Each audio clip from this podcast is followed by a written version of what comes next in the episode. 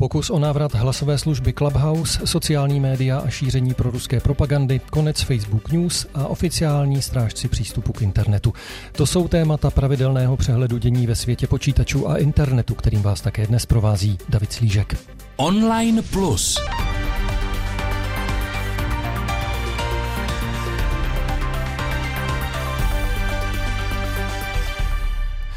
Samozřejmě eh, nebudu na to sám. U mikrofonu vítám přes internet na dálku našeho pravidelného komentátora, redaktora deníku N Petra Koupského. Ahoj Petře. Ahoj Davide. Celkem šest firm označila Evropská komise za takzvané strážce přístupu, anglicky gatekeepers. Jde o firmy Alphabet, Amazon, Apple, ByteDance, Meta a Microsoft. Provozují brány jako je Facebook, TikTok, Google Play, App Store, prohlížeče Chrome a Safari, komunikátory Messenger a WhatsApp, operační systémy Android, iOS a Windows a další. Strážce komise definovala podle nařízení o digitálních trzích. To těmto firmám stanovuje nové povinnosti a zakazuje jim například zvýhodňovat vlastní služby před konkurencí nebo bránit lidem odinstalovat předinstalované aplikace. Musí také uživatelům nabídnout snadný odchod ze své služby, pokud budou chtít. A stanovuje také takzvanou interoperabilitu komunikačních služeb. Komunikátory třetích stran tedy mohou vyžadovat, aby služby strážců umožnily uživatelům psát si i s uživateli jejich aplikací. Označené firmy mají půl roku na to, aby všem novým povinnostem dostály. Komise ještě zvažuje, zda na seznam nezařadí také další služby. Vyhledávač Microsoft Bing, prohlížeč Edge nebo komunikační službu Apple iMessage.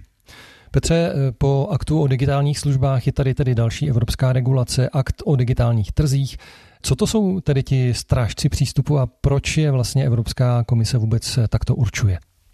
Zhruba řečeno jsou to ty digitální firmy, které jsou natolik velké a natolik vlivné eh, v virtuálním prostoru, ve kterém dneska trávíme všichni v podstatné části svých životů, že je potřeba jim stanovit nějaká pravidla podle Evropské komise, říci, co smějí a co nesmějí, aby svým chováním příliš nedeformovali povahu a podobu toho virtuálního prostoru, aby eh, byl předvídatelným prostředím pro všechny. Takhle tomu aspoň rozumím já.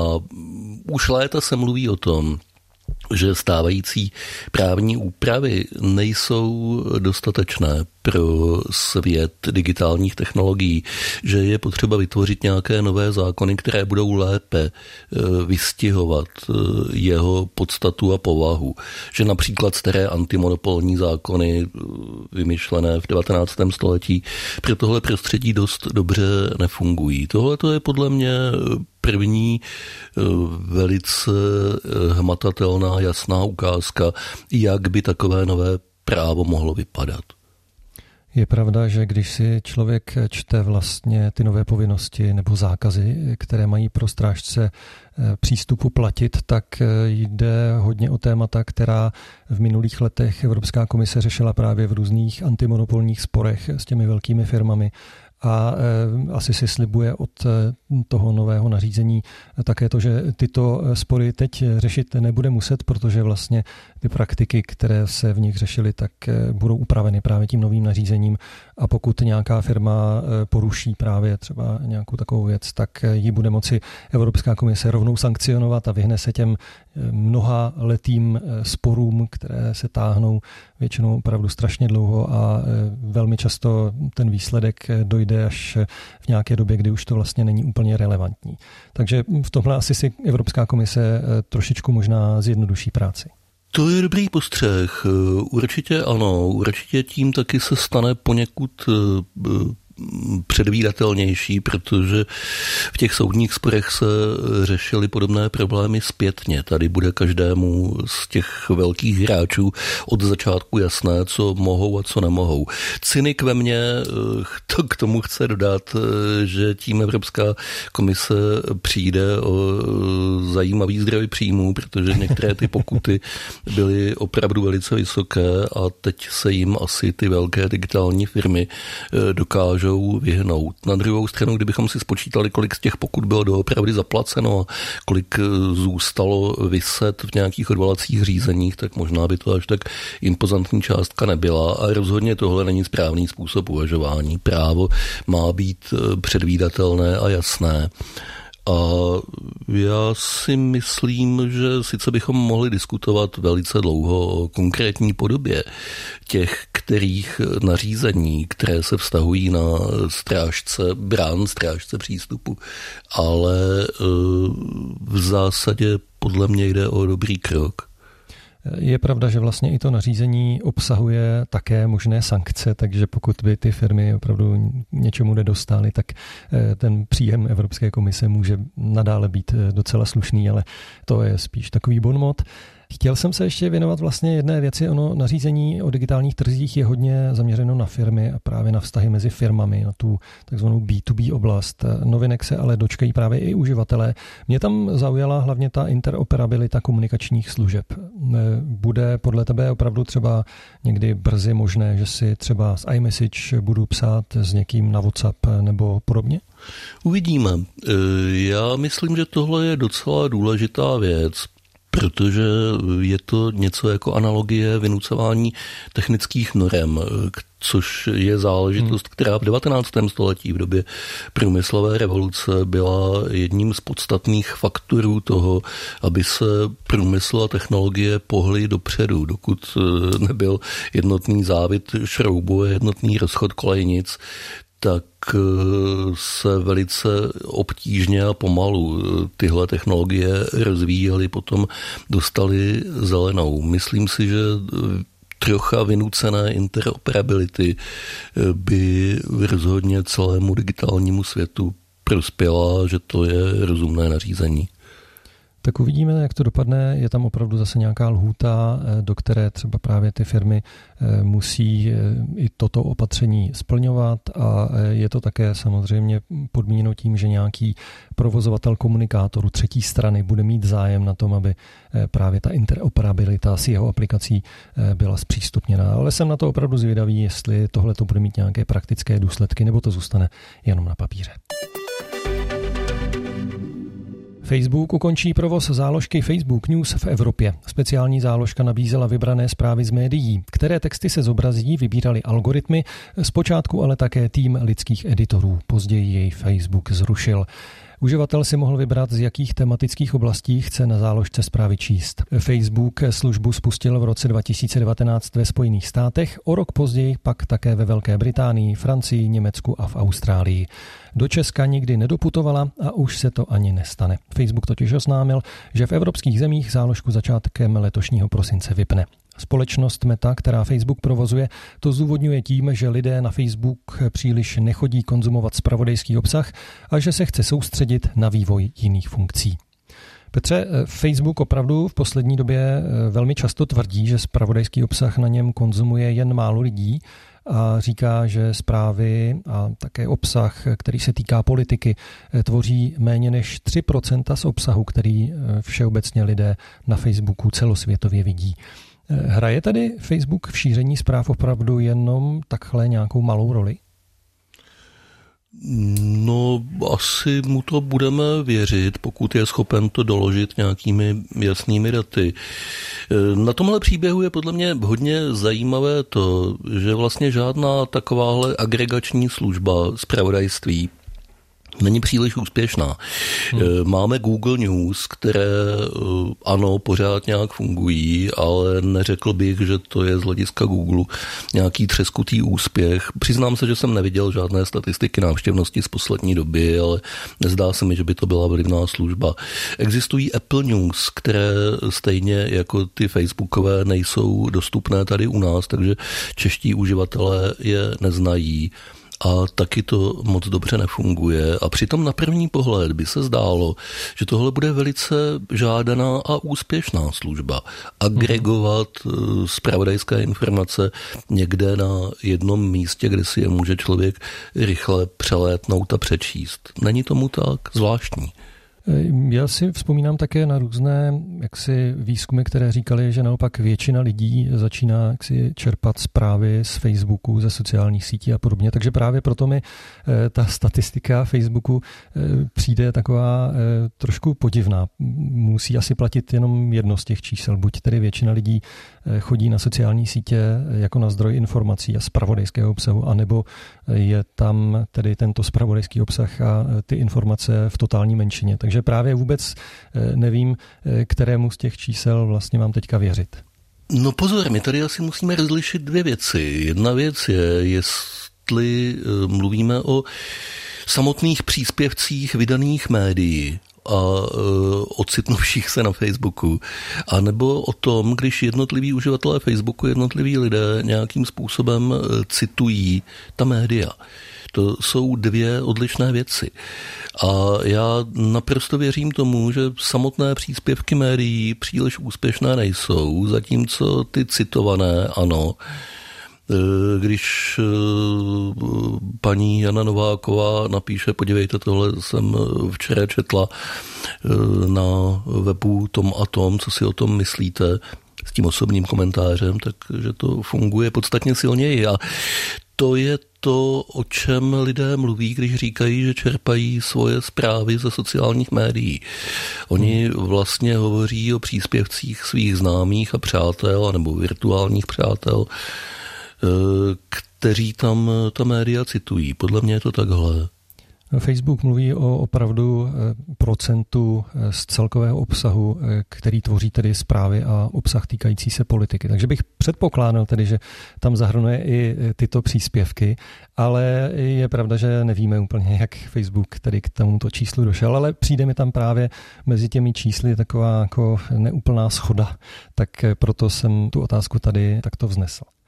Proč se vlastně ale eh, Facebook v poslední době, aspoň tedy z mého pohledu, snaží toho spravodajského obsahu zbavit? Eh, jde tam třeba o obavy z toho, že by v Evropě musel vydavatelům platit za odkazy na jejich články, nebo tam vidíš třeba nějaké jiné důvody? Protože ten ústup od spravodajského obsahu už taky byl zmíněn v několika jaksi oznámeních Facebooku, že právě budou potlačovat ten politický obsah, nebudou ho nebo takto, nebudou ho potlačovat, ale budou ho, nebudou ho tolik zvýrazňovat, tolik podporovat a tak dále. Eh, co zatím podle tebe může stát? Myslím si, že to opravdu souvisí s tím prvním dnešním tématem, o kterém jsme mluvili. To znamená o evropské regulaci o té povinnosti gatekeeperů, strážců brán. A nejenom protože by za to museli možná vydavatelům platit, tak jako eh, je to v mnoha evropských zemích, včetně Česka v tuhle chvíli nastaveno, ale eh, taky proto, že přemíra politického obsahu zvyšuje nároky na následnou regulaci, jak to tak vypadá. A tomu se sociální sítě chtějí nějakým způsobem vyhnout. Kromě toho musíme vzít v úvahu politiku Twitteru a snahu Facebooku se dostatečně od maskových snah odlišit, tím, že on v tomhle směru přijal velice vyhraněné názory ve smyslu nic se regulovat nebude, nic se hlídat nebude, tak Facebook dostává prostor být dostatečně jiný, dostatečně odlišný, zaujmout třeba ty, kterým se tohle fungování Twitteru nelíbí. Může v tom být tohle všechno, ale e, jsou to spekulace, je to e, přemýšlení o tom, co se honí v hlavách lidem, kteří rozhodují o politice těchto firm a do těch hlav nevidíme. Vidíme jenom ty reálné akce, které potom provedou. Na tu záložku Facebook News se podle mě dá eh, dívat ještě z jednoho pohledu a to z toho, že ten program fungoval na základě určitého partnerství, čili smluv Facebooku nebo firmy Meta s eh, konkrétními vydavateli, kteří do toho programu měli přístup a vlastně Facebook jim poté platil nějaké peníze za to, že eh, vlastně tam ty své zprávy na záložku Facebook News dávali. Byl to podobný program, který provozoval například Google tady v Evropě předtím, než tady nastaly ty spory právě ohledně placení za eh, odkazy na spravodajský obsah. A eh, teď vlastně tedy Facebook, tenhle program, kterým nějakým způsobem platil vydavatelům, tedy vybraným, ale aspoň některým, tak vlastně v Evropě ruší a ponechává ho funkční pouze ve Spojených státech a v Austrálii. Dá se to třeba číst také jako určitá jaksi pomsta těm evropským vydavatelům, kteří tady eh, teď opravdu mají nástroje na to, jak eh, třeba nutit Facebook k tomu, aby platil jim za odkazy na jejich obsah. Pomsta asi ne, já si myslím, že tímhle způsobem se v biznisu na téhle úrovni neuvažuje, ale možná nějaká eh, bezpečnostní politika, aby se ty požadavky do budoucna nestupňovaly. I když já si myslím, že pokud by měly tyhle příspěvky čtenost a úspěch u uživatelů, tak že by se v tom pokračovalo, protože ty platby eh, nemohly být tak závratné, aby nějakým způsobem Facebook příliš zatěžovaly. Posloucháte Online Plus, aktuality ze světa internetu a nových médií, kterými vás provází David Slížek. Vrátit se k ním můžete také na webu plus.rozhlas.cz, v aplikaci Můj rozhlas a v dalších podcastových aplikacích. Sociální média nedokázala zabránit šíření ruské propagandy, tvrdí studie, kterou zveřejnila Evropská komise. Po ruské invazi na Ukrajinu se dosah obsahu šířeného prokremelskými účty podstatně zvýšil a za první rok války zasáhl 165 milionů uživatelů a dosáhl 16 miliard zobrazení v Evropě. Opatření, která proti šíření dezinformací provozovatelé velkých sociálních médií přijali, ale nedokázala zabránit dalšímu nárůstu tohoto obsahu, říká studie. Ruská federace podle ní nadále provozuje velké sítě účtů, které koordinovaně šíří lži nebo se pokoušejí útočit na lidi, kteří sdílejí pravdivé informace o válce na Ukrajině s cílem je umlčet. Největší publikum oslovují na Facebooku, zásadně ale roste i jejich dosah na komunikační službě Telegram. Velký růst zaznamenali pro ruské ruské dezinformace také na službě X, dříve známé jako Twitter. Podle studie se jejich dosah zvýšil poté, co nový majitel služby Elon Musk zrušil některá opatření proti šíření dezinformací, včetně například toho, že prokremelské účty původně měly omezený dosah. Petře, eh, sociální média tedy podle studie nepřijala eh, dostatečná systémová opatření proti šíření propagandy. Jedná se tedy o rok 2022 a o část roku 2023 toho letošního.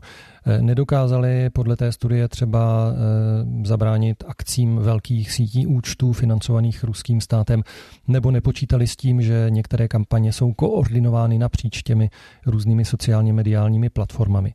Dá se vlastně podobným eh, útokům bránit nějak účinně? Můžeme opravdu ty velké sociální sítě vinit z toho, že v tomhle případě neuspěli? To je velice složitá otázka. Já si myslím, že bránit se takové propagandě v podstatě lze, ale je otázka, jestli eh, cena, kterou za to zaplatíme, je úměrná výsledku. My jako Západ eh, stojíme na svobodě slova. Je to jedna z nejpodstatnějších charakteristik našich společností. A eh, tím pádem nejsme příliš dobře vybaveni proti tomu, když tu svobodu slova eh, kterou garantujeme, někdo začne masivně zneužívat.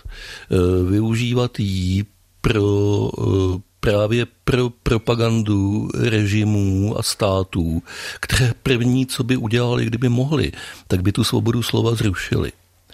Tohle je eh, i filozoficky velice špatně řešitelný problém. Eh, tolerance je vysoká hodnota, co budeme dělat s těmi, kteří eh, jsou nepřáteli tolerance. Budeme je tolerovat nebo nebudeme? Když nebudeme, tak ztrácíme toleranci jako hodnotu, při nejmenším v jisté míře.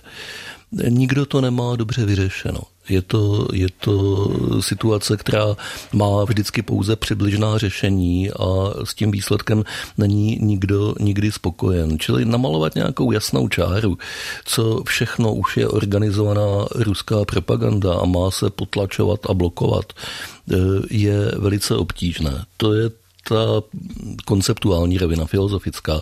Potom je tady technická rovina, jak to vlastně zařídit, když eh, použité technologie umožňují tomu, kdo tu propagandu šíří, se chovat velice pružně a měnit místa a účty, ze kterých to odesílá a tak dále a tak dále. Čili, když to zhrnu, nejsme opravdu vybaveni na to, abychom s tímhle bojovali. Vybaven eh, je na to totalitní stát. To my nejsme, nechceme být, pevně doufám, že nikdy nebudeme a v tom případě jsem ochoten asi za to platit tu cenu, že jsme tou propagandou zranitelní. Co se dá dělat? Ta evropská studie také říká, že ruská propaganda, pokud se bude takto eh, masivně šířit dále, může ovlivnit například výsledky voleb eh, v jednotlivých státech nebo voleb do Evropského parlamentu. Je to podle tebe důvodná obava a není tohle třeba důvod, proč bychom měli s tou propagandou přece jenom něco dělat? Já nevím, tohle opravdu není otázka na mě, to je otázka na uh, politologii a možná na analytiky tajných služeb, nebo kdo ví, na koho, kdo je schopen tohle vyhodnotit. Uh, myslím si, že i ty předchozí zkušenosti třeba z Ameriky nám ukazují, že zas tak jednoduché to není. A že je vždycky možné snažit se ovlivnit výsledky voleb, ale k jakému výsledku to povede, to je těžko předvídatelné. A myslím si, že daleko větší vliv než organizovaná propaganda cizího státu. Má eh, taková ta spontánní reakce části společnosti, která to z lepších či horších důvodů eh, po té propagandě opakuje nebo ji nějak samostatně rozvíjí. A to už jsou věci, proti kterým se opravdu v rámci normálně fungující demokracie žádným způsobem zasahovat nedá, protože tam už nebojuješ proti cizí propagandě, ale proti v zásadě legitimním názorům části společnosti. Co se s tím dá dělat? Vůbec nic. Eh, jediná eh, věc je výchova, vzdělávání, dobrý příklad a eh, prostě být lepší a nabízet podstatně lepší věci než ta špatná strana hry, než temná strana síly. Služba Clubhouse, která zažila největší popularitu v průběhu covidové pandemie, se mění. V době lockdownu přinesla možnost zakládat virtuální místnosti, ve kterých si lidé mohli přes internet povídat na různá témata. Popularita Clubhouse byla zpočátku tak velká, že vlastní klony této služby začaly spouštět i další velké internetové firmy. Po skončení epidemie ale zájem lidí o tento způsob komunikace značně ochladl. Clubhouse teď oznámil, že se mění na aplikaci, která se více zaměří na komunikační platformu. Začal eh, umožňovat vytváření skupinových virtuálních místností, do kterých lidé mohou nahrávat své hlasové příspěvky a mohou tak například debatovat o nějakém společném tématu. Nemusí ale přitom být všichni připojení ve stejný čas.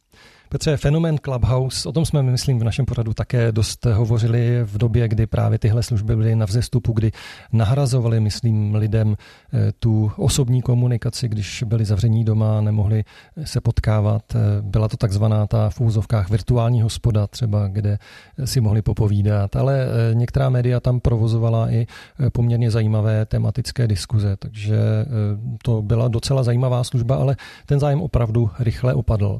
Myslíš, že s tou změnou, kterou Clubhouse teď oznámil, že se opravdu může znovu stát eh, nějakým fenoménem, který eh, zaujme podobným způsobem jako na svém začátku?